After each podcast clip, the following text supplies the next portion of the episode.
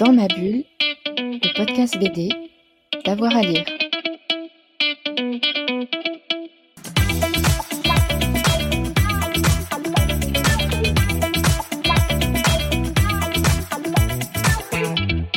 Bonjour à tous et à toutes, bienvenue dans ce nouvel épisode de Dans ma bulle, votre podcast 100% BD avec avoir à, lire. Aujourd'hui, on parle de BD et de cinéma avec euh, Lucia Sanchez, réalisatrice du film Mafalda revient. Elle évoque la petite fille rebelle de Kino au micro de Fred Michel, 60 ans après sa naissance. 3, 2, 1, c'est parti. Bonjour Lucia. Bonjour. Merci d'être avec nous sur Dans ma bulle. Aujourd'hui, on va parler de votre euh, film consacré à Mafalda qui s'appelle Mafalda revient avec un point d'exclamation. Alors pourquoi revient comme si c'était un ordre? Parce qu'il faut qu'elle revienne pour nous apprendre des choses, pour nous guider, nous dicter des choses, pour nous éclairer? Je pense qu'il faut la faire revenir parce qu'elle nous manque, parce qu'elle manque. Euh, parce qu'elle porte en elle euh, une, force, un engagement. Euh, elle ne baisse jamais les bras, Mafalda. Et elle, est- elle est têtue, elle est obstuse, elle les perturbe, et- mais en même temps, euh, elle est émouvante, elle contrarie, et elle fait rire. Et, Elle est euh, déterminée tout Elle le est temps. déterminée, ouais, elle est déterre, quoi. Voilà, donc je pense qu'elle manque, elle nous manque. Voilà. Et si elle revenait maintenant, qu'est-ce que vous lui diriez? De quoi vous parleriez? Euh, de quoi je parlerai avec Mafalda? Bah, Je pense que c'est à elle qui parlera, hein, parce qu'elle a, Oui, Elle parle elle, beaucoup, oui. elle parlera du monde d'aujourd'hui, quoi. Elle dirait, euh, elle verrait comment ça va, elle ferait plein de réflexions, je suis sûre. hein. C'est sûr qu'il aurait des, de quoi s'amuser en regardant l'état de notre Surtout en ce monde. moment, oui, avec- entre, Ouais. entre les guerres, les Bah, conflits. on dit surtout en ce moment, mais je pense euh, que malheureusement, enfin, ce qu'il nous disait, que les mondes qu'il avait, euh, qu'il connaissait quand il a arrêté de dessiner, malheureusement, étaient euh, dix fois pire après, quoi. C'était pas amélioré, donc je pense que le monde ne va pas changer, c'est un peu comme ça. Mais le fait qu'elle ait existé et qu'elle ait plus planté ses regards sur nous, euh, c'est ça qui fait, ça qui est magique. Donc voilà. Et vous, comment vous l'avez découverte, Mafalda? Je l'ai découvert parce qu'il y avait des livres d'elle qui traînaient dans la bibliothèque de mes parents. C'est pas eux qui m'ont fait, qui m'ont dit lis ça, mais les livres étaient là. Et Vous êtes allé piocher dans la bibliothèque Oui, voilà. Et c'était avec un bandeau, c'était recouvert, c'était interdit au moins de 18 ans. Interdit au moins de 18 ans. Ouais. Euh, donc, euh, moi, je l'ai connue plus tard, enfin, quand elle avait euh, arrêté d'être publiée en Argentine. Et vous aviez quel âge vous? Je devais avoir euh, 9-10. Voilà, c'était avant les collèges. Et je me souviens que je ne comprenais pas tout, mais je l'amenais à la plage. Et c'était les, petits bouquins comme ça en, forme, format italien, en, couleur. Et je l'amenais à la plage et j'ai été fascinée par, euh, par, euh, par cette force de caractère, par euh, les répliques, son sens de la répartie. J'ai adoré ça. Alors évidemment, une vignette sur trois, je ne comprenais pas, mais ce n'est pas grave. Euh, je, je vais à une autre. Et puis, il n'y avait pas que Mafalda, il y avait aussi tous les autres personnages. Il y avait Felipe, Manolito, euh, Susanita, enfin, tout, c'était énorme. Voilà, j'étais vraiment une fan, quoi. Et après, je sais pas, je- ça ne m'a pas accompagnée toute ma vie, mais il y a quelques années, quand j'ai eu cette idée, ça m'est venu comme ça. J'ai dit, mais tiens, ça fait un moment que j'entends pas parler de Mafalda, que je la lis pas. Et, euh, et du coup, je l'ai acheté euh, je en, français, comme ça, pour, euh, pour la relire. Et je me suis dit qu'il fallait faire un film. voilà. Et vous êtes dit, il faut faire quelque chose autour de Mafalda. Pardon Là, il faut faire quelque chose autour de Mafalda. vous Oui, je me suis dit, il faut faire quelque chose autour d'elle. Enfin, pas tellement sur la BD en, en- en entier, sur, ni sur l'œuvre de Kino. Euh, je ne suis pas une spécialiste de la BD. C'est la première fois que j'ai fait un documentaire sur ça. J'ai fait plutôt des films de société. Et toujours avec qui de, de l'humour et de la politique. Et donc là, c'est vrai qu'elle, elle avait tout ça. Quoi. Il y avait beaucoup de choses d'elle qui m'intéressaient. Et voilà, il, il y avait... euh, aussi euh, sa méfiance qu'elle avait du monde des adultes, euh, des conforts bourgeois, des, euh, des toujours dire non. Enfin, pour elle, moi, dit, elle dit souvent non. hein. ouais, pour moi, c'était une sorte de, de, de- de maître à penser, quoi. J'ai dit, bon, les autres, ça pas, j'apprendrai plus rien. Moi, j'ai l'impression d'avoir une conscience politique en les lisant. En me disant, ah oui, mais c'est pas normal qu'on qu'il y ait des riches et des pauvres. Je pense aussi qu'il y a eu une identification très forte parce que c'était pas courant dans les BD qu'on lisait à l'époque de lire des choses comme tu es de la classe moyenne. Et c'est vrai que moi j'étais la classe moyenne, et je le suis encore, ça n'a pas changé. Et, et pour moi c'était, j'ai dit, ah tiens, ça a un nom quoi. Voilà. Euh, l'effet de parler des factures, d'avoir une voiture, d'habiter à quatre dans un petit appartement, ça s'appelle comme ça. Le quotidien. ouais. Voilà, des quotidiens. Et euh, je sais pas, j'ai lisé d'autres choses. J'ai lisé Mortadelle et Philémon, Sipi Sapé ou, ou Tintin, parce que j'aimais bien la BD. Et ça parlait pas de ces choses-là. Et elle, c'était une gamine, et puis elle parlait pas des fées, ni des poupées, ni des- ni d'autres bêtises, quoi. Elle, vraiment, elle était intéressée par, euh, par dire à sa mère, je vais faire des études. Alors, une volonté de se réaliser très forte, ça c'est très amusant. Et donc voilà, j'ai eu envie de faire un film euh, sur elle, avec elle, pour que les jeunes d'aujourd'hui, qui ne la connaissent pas, bah, la rencontrent. C'était un peu ça mon envie. Et quand vous étiez petite, quand vous lisiez euh, Mafalda, est-ce que vous en parliez avec vos parents et avec vos camarades à l'école? Non, pas tellement, ça s'est pas passé comme ça. Pas tellement. J'étais un peu l'enfant aîné, on était trois. Et euh, ma soeur et mon frère, ils lisaient pas, on n'avait pas les mêmes lectures. Enfin, j'avais un, un petit peu d'écart. C'était un peu mon, mon truc un peu solitaire. Mais euh, après, il y a d'autres choses qui m'ont. euh, je sais pas, quand j'étais adolescente et tout ça, j'ai fait d'autres découvertes littéraires. Et, et euh, elle m'a pas suivi comme ça tout le long. Tu vois, c'est un truc comme ça que j'ai déc- j'ai découvert que j'ai qui m'a beaucoup, beaucoup parlé. Et, et qu'après, je me suis dit qu'aujourd'hui, elle, nous manquait. Quoi. C'est plutôt en fait comme une espèce de transmission que j'avais envie de faire. Tu vois, peut-être euh, aussi parce que j'ai des enfants. Je me disais, tiens, ça sert à rien qu'ils lisent. quoi. C'est hyper importante. Et puis en faisant les films, je me suis rendu compte que j'étais pas la seule. Qu'on était toute une bande comme ça. Enfin, énormément de gens. C'était, enfin, elle est mondialement connue. Déjà, elle était traduite dans, plein de langues. Et, euh, là, son compte Instagram, Facebook, il y a des millions de gens, des amis des Mafalda. Enfin bon, tout ça, ça existe. J'ai pas, je suis pas allée l'inventer. C'est pas les films qu'il a, qu'il a procuré. Mais même quand je me suis, quand je suis allée en Argentine, donc à Buenos Aires, filmer un, un petit peu ses origines et, un peu son histoire. Il y avait des, tas de gens qui étaient comme moi, quoi, qui, étaient euh, imprégnés de cette, de, cette philosophie, de ces envies, euh, qu'il a trouvées percutantes et avant-gardistes pour l'époque. Par exemple, il s'est posé des questions sur, euh, sur, le, changement climatique, sur les dégâts de la planète, sur dans quel état on a laissé le monde pour les autres. Et, euh, ça, c'était c'était incroyable de dire ça hein, dans les années 60. Mais ce qui est intéressant aussi, vous le montrez dans votre film, c'est que quand on le lisait à la, à la lueur, aux yeux d'un enfant, on ne savait pas que ça se passait en Argentine en fait. Il y a quelque chose d'intemporel qui, euh, par rapport à au personnage de Mafalda, mais au- aussi par rapport aux sujets euh, qui sont traités dans les livres de Kino. Oui, alors ce qui est marrant aussi, qu'on voit dans les films, c'est qu'il y a des gens qui la laissaient en France, pensaient qu'elle était française, et les Italiens parce qu'elle était argentine, et les Italiens parce qu'elle était italienne.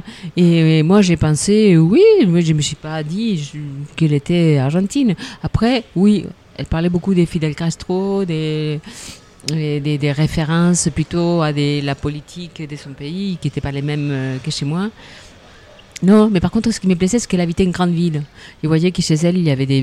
moi, j'avais une petite ville de Provence, et chez elle, il y avait des. Quand elle sortait dans la rue, les quelques vignettes qu'on voit, c'est plutôt. Il y a des, des, des ascenseurs, des bus, des collectifs, beaucoup de monde. Et ça, ça me plaisait. Je trouvais que c'était un. C'était un peu une, fille urbaine. Et euh, elle habitait pas la campagne, une fille d'une grande ville. Et d'ailleurs, dans votre film, on voit l'appartement euh, qui est retranscrit de, Mafalda. Vous rencontrez une personne qui, vous dit Ah, ça, c'est la- l'appartement de Mafalda. Oui, en fait, c'était euh, donc euh, l'endroit où Kino a vécu pendant sept ans. Il y a une petite plaque dans son immeuble, c'est à San Telmo, et lui, il a dessiné souvent à la porte de son immeuble, euh, à la calle Chile, au numéro 35. Donc il y a une petite plaque à son immeuble, et beaucoup de gens passent pour prendre une photo, tout ça. J'ai rencontré une des voisines de l'immeuble qui était là quand Kino habitait, mais qui était petite fille, et, et qui s'amusait à dire qu'il y avait une des vignettes dans laquelle Mafalda était dessinée au deuxième étage et qui était ta fenêtre.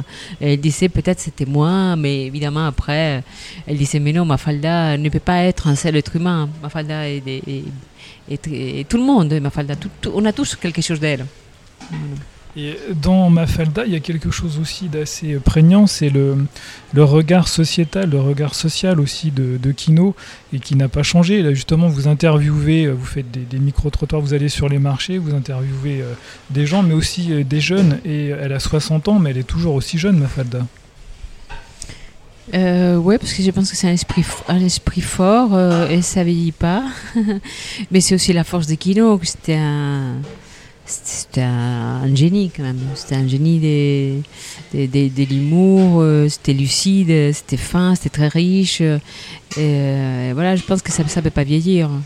Et euh, ce qui était intéressant, c'est que je suis allée rencontrer donc des jeunes d'aujourd'hui qui faisaient des actions qui m'intéressaient comme les collèges féministes ou, des jeunes qui sont dans les actions écologistes, bah, ils ne la connaissaient pas. Ils l'ont découvert en faisant les films. Et euh, tout de suite, ça les a parlé. En fait, euh, ils, trouvaient que c'était, que c'était riche, que c'était fort, que c'était percutant par rapport euh, à aujourd'hui. Voilà. Oui, ça résonne complètement, d'autant plus avec l'actualité. Les, les jeunes se Mm. mobilisent et manifestent, on le Mm. voit dans la rue, donc Mm. c'est complètement raccord avec ce qui se passe en ce moment. Ouais, ouais, ouais, ouais. Je pense que c'était, c'était un, ça, c'était parti des, c'était l'intuition de départ. Vraiment, c'était ça. Et euh, de lui restituer une place dans notre monde contemporain, de la faire revenir aujourd'hui. C'est pour ça aussi qu'on a fait appel à l'animation. Tu vois, j'imaginais pas une actrice qui joue Mafalda ou je sais pas quoi, ou une marionnette, ou, ou la faire parler. Il y a plein de choses que j'imaginais pas, mais j'imaginais bien de la faire euh, revenir en animation, son dessin, incrusté dans les mondes d'aujourd'hui. Ouais, parce qu'elle Ouais. interagit en plus avec euh, ce que Ouais. vous racontez et Ouais, ce que vous filmez. Ouais, ouais, ouais. C'était ça un peu la. la, la, la- enfin, les, points d'acmé du film, c'était que- qu'elle puisse, euh, qu'elle puisse être là parmi nous, quoi. Que ce soit pas une figure d'y passer. Et euh, euh, voilà. Mais, mais Mafalda aussi, elle refuse de grandir. Elle refuse de grandir. D'ailleurs, euh, Aquino, on lui a posé souvent la question si elle était grande, qu'est-ce qu'elle serait aujourd'hui, tout ça. Bon, moi, je, je l'ai laissée petite et je l'ai laissée en noir et blanc, comme lui l'a dessiné, comme elle est apparue dans les journaux, des petites tailles et en noir et blanc. Je n'ai pas voulu la colorier, je n'ai pas voulu qu'elle parle. euh, voilà. Et il y a aussi un élément récurrent dans votre film, c'est la soupe, Ah oui, la Voilà. soupe. qui pour moi est une belle métaphore, euh, ou une mauvaise métaphore, pour euh, ne pas forcer les gens à faire des choses. Voilà. Ça, Oui, c'est une forme, forme de liberté. ouais, ouais, ouais. Parce qu'elle n'aime pas qu'on l'oblige à faire quelque chose qu'elle aime, que- qu'elle, qu'on l'oblige par la force. Et, euh, donc la soupe, euh, voilà, j'ai posé la, question dans les films. J'ai dit qu'est-ce que ça serait, qu'est-ce qui serait la soupe aujourd'hui? Euh, Pour elle, euh, il y a eu beaucoup de, comment dire, de théories ou des gens qui sont passés sur la question. Ils disaient que la soupe était la dictature ou, que la soupe pouvait être la censure ou euh, voilà ou quelqu'un qui lit tout le temps la même chose. il dit euh, toutes sortes de cette soupe qu'il connaissait aujourd'hui. Et, c'est aussi la soupe que sa mère lui servait et qu'elle voulait pas manger tous les jours la même chose. Voilà, donc on s'est amusé un petit peu à ça. Et je suis allée jusqu'à filmer une soupe populaire. En faisant aussi, euh, voilà, appel à ça, à, dire que euh, voilà, Mafalda s'inquiétait, elle- elle demandait sans cesse pourquoi il y avait des pauvres, pourquoi on faisait rien, pourquoi ça s'arrête. Et malheureusement, ça, ça continue. Quoi. Oui, parce qu'elle est tout le temps en train de se poser des questions, sans cesse, sans cesse, sans cesse. Ouais. Elle n'a pas toujours des réponses, mais euh, Ouais. parfois elle se fait aussi peut-être. C'est. Mais je pense que c'est ça qui est salutaire parce que, euh, je veux dire, il nous force à nous questionner. Il y a ce décalage entre euh, l'âge, l'âge qu'on lui donne et la maturité de ses raisonnements. Ça nous interpelle et ça nous force, nous aussi, à, à nous poser des questions et à se dire Mais oui, elle a raison, pourquoi ça va être comme ça? Mais non, elle a raison. Et euh, peut-être, je pense que si on la lisait, on la lisait, si on la lirait, on lisait un peu plus, euh, ben, que ça serait salutaire d'avoir ce type de réflexion plus souvent. et se remettre en question aussi. Peut-être. se remettre en question, puis de, de reposer la question et dire Mais pourquoi je dois répondre à ça? Ben non. Et Voilà. peut-être aussi parfois, là on va aller plus loin, écouter les enfants peut-être, plus les enfants. Parce qu'elle a un- une vision, un regard d'adulte, mais euh, les enfants euh, peuvent aussi très bien poser ce genre de questions. Oui, après, il y a toutes sortes d'enfants, quoi. Je veux dire, tous, tous les enfants ne sont pas des mafaldas. hein. Non, non, loin de là, mais je veux dire, il faut aussi écouter les enfants. Oui, oui, oui, oui. Surtout Ouais. à l'époque, je pense que là, aussi bien la place des femmes et des enfants n'était pas la même qu'aujourd'hui. En tout cas, la place des femmes, pas du tout. Mm. Et, euh, et d'ailleurs, je pense aussi euh, que c'était. euh, que c'était. je pense une des choses qui nous plaisait beaucoup quand on a lycée dans les années 70, quoi, parce qu'on voyait que c'était. Je sais pas. euh, ma mère, par exemple, elle, elle travaillait, c'était pas comme la mère de Mafalda, mais elle faisait tout, absolument tout à la maison. Euh, donc, euh, voilà, je voyais bien que c'était pas normal. hein. Et Mafalda, elle les lycée. Oui, elle voulait s'affranchir de tous, tous ces Ouais, elle carcans. voulait s'affranchir de tout ça, bien Ouais, sûr. ouais. Ouais. Et donc, comment vous avez euh, construit votre, euh, votre film? Bah, on l'a d'abord écrit. Parce qu'un documentaire, ça s'écrit. Tu ne peux pas sortir dans la rue et puis voir ce qui se passe. Alors, je suis partie comme ça. Je te dis, c'est des- une intuition assez forte de la faire revenir dans le monde d'aujourd'hui. J'ai compté que cette, euh, cette, retour aujourd'hui devait se faire par, euh, par l'animation. Donc il y avait ça dès le départ et j'ai voulu aussi construire une sorte d'endroit, des studios ou des petites maisons, enfin, quelque chose ce soit son appartement, où je puisse imaginer que là-bas c'est là qu'elle écoute sa musique, euh, qu'elle mange la soupe et j'ai voulu un endroit où je puisse faire venir mes invités.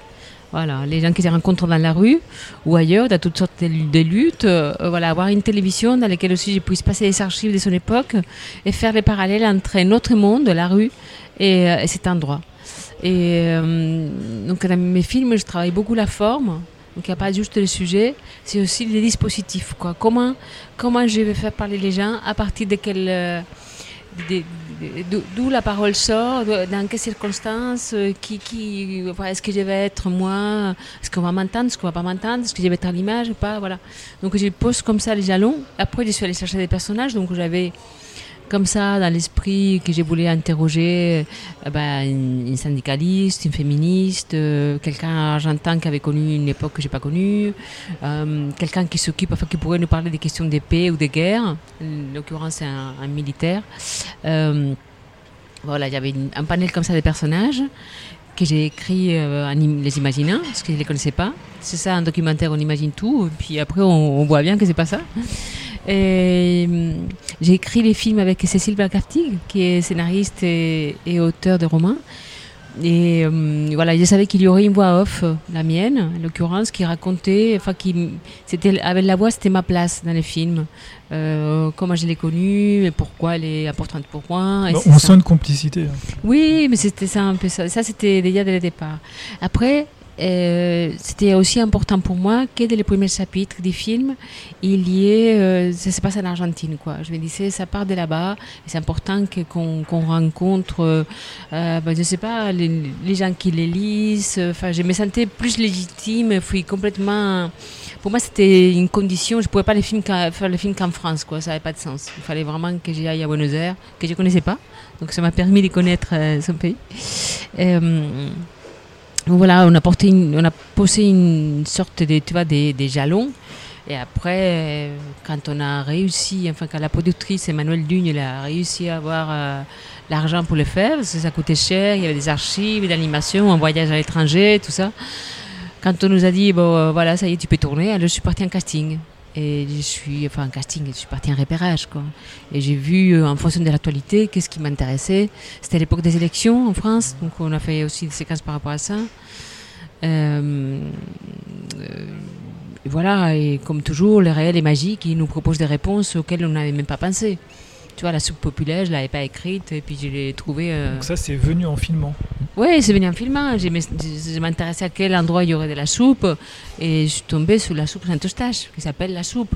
Et avec des bénévoles qui disent Vous voulez plus de soupe vous voulez... Donc, ça, Et c'était- d'ailleurs, à un moment donné, à la fin, il y a la dame lui dit Non, monsieur, on n'a plus de soupe. Ouais, ouais, ah oui, t'as bien regardé.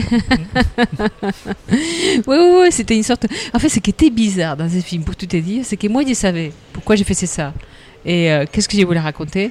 Mais c'était très difficile à expliquer à des personnes qui ne te connaissent pas, pour lesquelles tu viens juste pour filmer une petite séquence. Oui, j'ai fait un film sur une petite BD argentine des années 70. J'ai dit Quel rapport? Donc, euh, C'est exactement la question que je me suis posée parce que quand vous filmez sur les marchés, comment euh, vous, vous entrez en connexion avec euh, les gens? Alors, les micro-trottoirs, et- et ils sont arrivés un tout dernier. J'avais déjà tout filmé. Et euh, il y a eu l'été pour faire l'animation, pour que l'équipe d'animation puisse travailler, parce que c'est un travail très long. Et euh, on avait fait une sorte de montage euh, par chapitre. Les films avancent un peu par chapitre. Donc euh, la classe moyenne, le féminisme, la planète, enfin la fin d'une espèce de fin du monde, tout ça. Et on avait notre panel et, on se disait il manque un truc, c'est un peu trop sage. Et du coup j'ai pensé, il faudrait que je pose les mêmes questions que Mafalda posait à l'époque. Voilà. Et euh, voilà, donc du coup je suis partie tourner quelques jours, hein, même je sais pas, deux jours on a fait ça, des micro-trottoirs. Euh, bah, c'était sur les marchés parce que j'ai trouvé que c'était un endroit qui portait, euh, voilà, où il y avait du monde, où je pouvais parler avec des gens. Donc parfois j'ai demandé aux gens, je disais, vous fais un film sur Mafalda, vous connaissez? Bon, parfois ça tombait à l'eau, ils ne connaissaient pas du tout. Et parfois je disais juste, je, je fais un documentaire sur l'état du monde, est-ce que je peux vous poser des questions? Et euh, voilà, donc euh, on pense que les gens ils vont pas répondre, mais en fait si, il y en a, il y en a qui s'arrêtent parce que les réponses étaient claires, étaient directes. Euh, pa- Parfois très franches, hein, très très franches. Oui, et tu vois, quand on, demande à quelqu'un est-ce que vous êtes gentil, bah, la personne répond. Elle dit est-ce que tu es gentil ou pas? Enfin, elle peut pas se débiner. Et, et après, euh, je sais pas, qu'est-ce qu'il faudrait, qu'est-ce qu'il faudrait changer dans les mondes? Ces questions à elle, elles sont très directes. Et donc moi, ça m'amusait beaucoup de faire, de faire ça. Quoi. Après, c'était la question est-ce qu'on me voit l'image, on me voit pas? J'ai dit mais non, à la fin, on le tranché, j'ai dit mais non, on me voit pas, j'ai rien à faire là-dedans. C'est un peu comme si. On voit un petit bout de micro tendu. Voilà, on voit un petit un bout des micros. euh, voilà. Donc, euh, tout, ça, une fois monté, on ne voit pas toutes les étapes, mais je te raconte toutes les couches par lesquelles on est passé. Est-ce que vous êtes revenu en arrière sur certaines choses que vous aviez envisagées dans votre film? Revenir en arrière, je veux dire, écarter les, écarter les possibilités. Euh, non, il y a l'écriture au montage est aussi importante que l'écriture sur papier, que les tournages. On a, on a eu beaucoup de temps de montage, heureusement. Euh, C'était six semaines, enfin pour, pour un film de 52 minutes, c'est plutôt pas mal.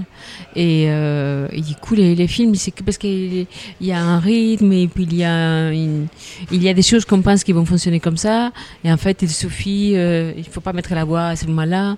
C'est dur de faire euh, un film comme vous avez fait parce qu'en fait il y a euh, un rythme à tenir et il y a plusieurs trames, plusieurs couches. Donc pour Ouais. assembler toutes ces couches avec des, des gens différents, c'est Mais c'est- excitant, mais c'est beaucoup, de travail. Ça veut dire que normalement, parfois j'ai fait des films où tu as deux personnages, une situation, et puis c'est tranquille, et, puis voilà. Enfin, une fois que tu as fait les tours de tes rushs, euh, ben, t'as plus rien à raconter, quoi. Enfin, si t'as- t'as- mais là, c'était pas tellement les volumes des rushs, c'était les volumes des choses à raconter. Donc heureusement que les, les canevas, les scripts étaient très importants, de, de- de nous tenir une trame et de ne pas se perdre et tout. Après, il y a euh, beaucoup de choses qui, qui nous faisaient soit pas changer de direction, mais réfléchir à, dire est-ce que ça, est-ce que c'est la bonne place là, ou est-ce qu'il faut pas parler de ça un petit peu plus tard? Il y a aussi une, chose importante qu'on n'avait pas pensé à quel point c'était important, c'est que on filme les vignettes de Mafalda avec une loupe. Je les filme avec une loupe. Et, ça, filmer l'écriture, filmer la, la- la BD, c'est aussi un autre exercice parce qu'il faut donner le temps aux spectateurs, des lecteurs, d'avoir le temps de lire la phrase et de, ah, et de répondre et de dire, enfin, que, que, que le schéma se fasse dans la tête. Si en même temps que tu lis la phrase, il y a quelqu'un qui te parle et qui me voit et tout, moi, du coup, tu lis pas. Bon, voilà. Ça, c'était des choses qui étaient, euh, qui prenaient du temps, quoi. Hmm. Alors avant de conclure, j'aimerais qu'on continue de parler de bande dessinée. Vous lisez encore des bandes dessinées? Ah oui, oui. J'aime beaucoup la bande dessinée. Oui, oui, bien Qu'est-ce qui vous plaît dans la bande dessinée actuelle? Qu'est-ce qui me plaît comme auteur? Euh, Non, dans les thématiques, euh, qu'est-ce qui vous plaît quand vous lisez une bande dessinée? Qu'est-ce que ça vous apporte? Euh, hum, Enfin, moi, ce qui m'apporte, parce que comme j'ai fait des films aussi, ce qui m'apporte déjà une bande dessinée, c'est que je vois euh, un découpage déjà fait avec une histoire. C'est comme des metteurs en scène qui crieraient. Et c'est très riche. Enfin, tout est euh, il y, a- trois dimensions. Il y, a, les textes, les dessins, les cadres, les temps. Euh, donc c'est précieux. Et euh, après, tu as plus ou moins d'affinité en fonction des, des- des thèmes ou, ou des histoires. Mais c'est vrai que hum, j'essaye de suivre un peu l'écriture euh, des, des BD des femmes. Parce que j'ai envie de savoir ce qu'elles racontent. Tout Voilà. à l'heure, vous me parliez d'Alison Bechdel. Ouais, parce que je l'ai, euh, c'est mon dernier flash, voilà.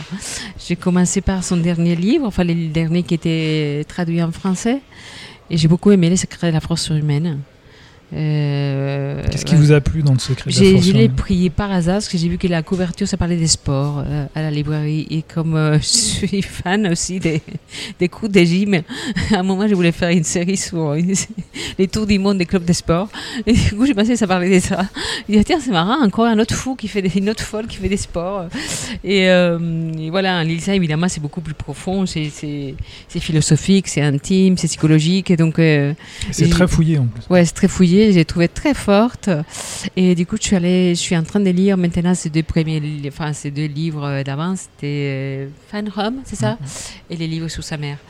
Et euh, non, non, c'est une, une vraie découverte. C'est comme euh, quand j'étais à Angoulême et, et que j'ai découvert euh, euh, bah, l'auteur dont on Julie Doucet Ouais, Julie Doucet, on te fait cette exposition que je ne connaissais pas du tout.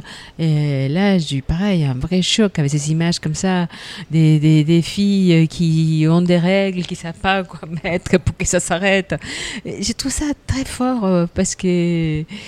euh, on, enfin, au dessin, on peut se permettre des choses euh, que peut-être un film, ça serait compliqué à faire ou ça serait pas. Il y a une enfin, économie de moyens. euh, voilà, voilà. Alors qu'un dessin, tout est libre, tout est possible.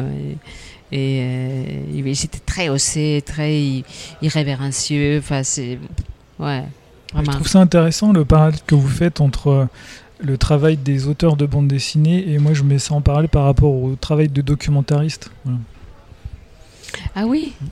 Euh, écoute, j'imagine qu'il y a d'autres documentaires sur la, B- sur la bande dessinée. Enfin, à, à l'époque, quand j'étais au, au début des préparations, je vis un peu des films qui étaient très institutionnels sur, euh, je sais pas, Tintin, euh, des choses comme ça. Ça m'inspirait pas trop. Je voulais, on voulait, je voulais pas faire ça. Je voulais pas faire un truc où je m'efface complètement et avec une interview de l'auteur. Enfin, l'auteur, en plus, déjà, il était très fatigué et puis il est mort avant qu'on tourne. Mais euh, c'était pas ça mon, mon projet. Je Non, voulais parce que dans, dans votre film, il y a une écriture, Il y a Oui. une forme d'écriture, donc c'est ça qui est intéressant. Ouais, ouais, ouais. Ouais, c'est vrai que bon, je filme les réels, mais je filme les réels pour pouvoir m'exprimer. Donc si, si je trouve pas ma place, je ne sais pas.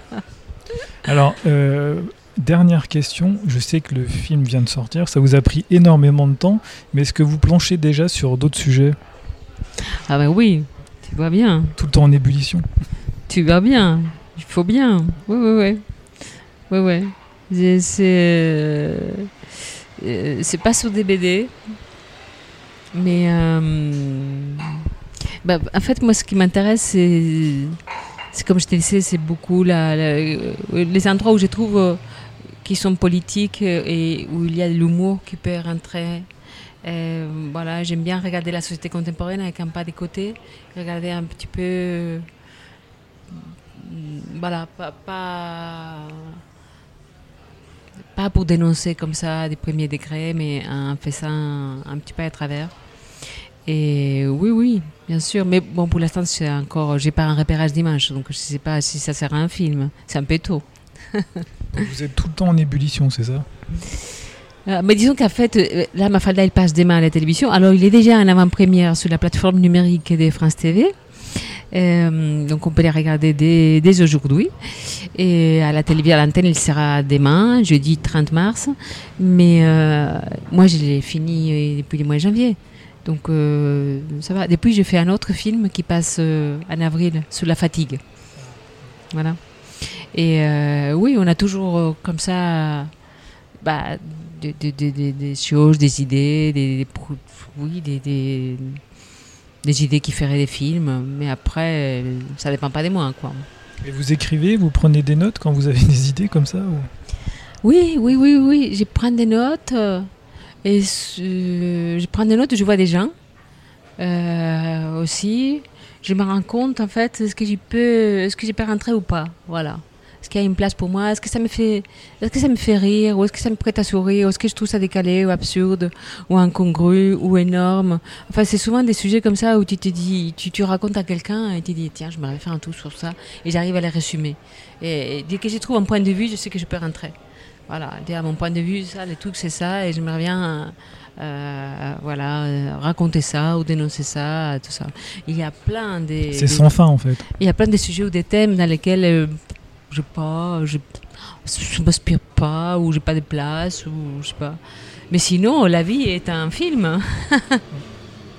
Ça sera la conclusion de cette rencontre.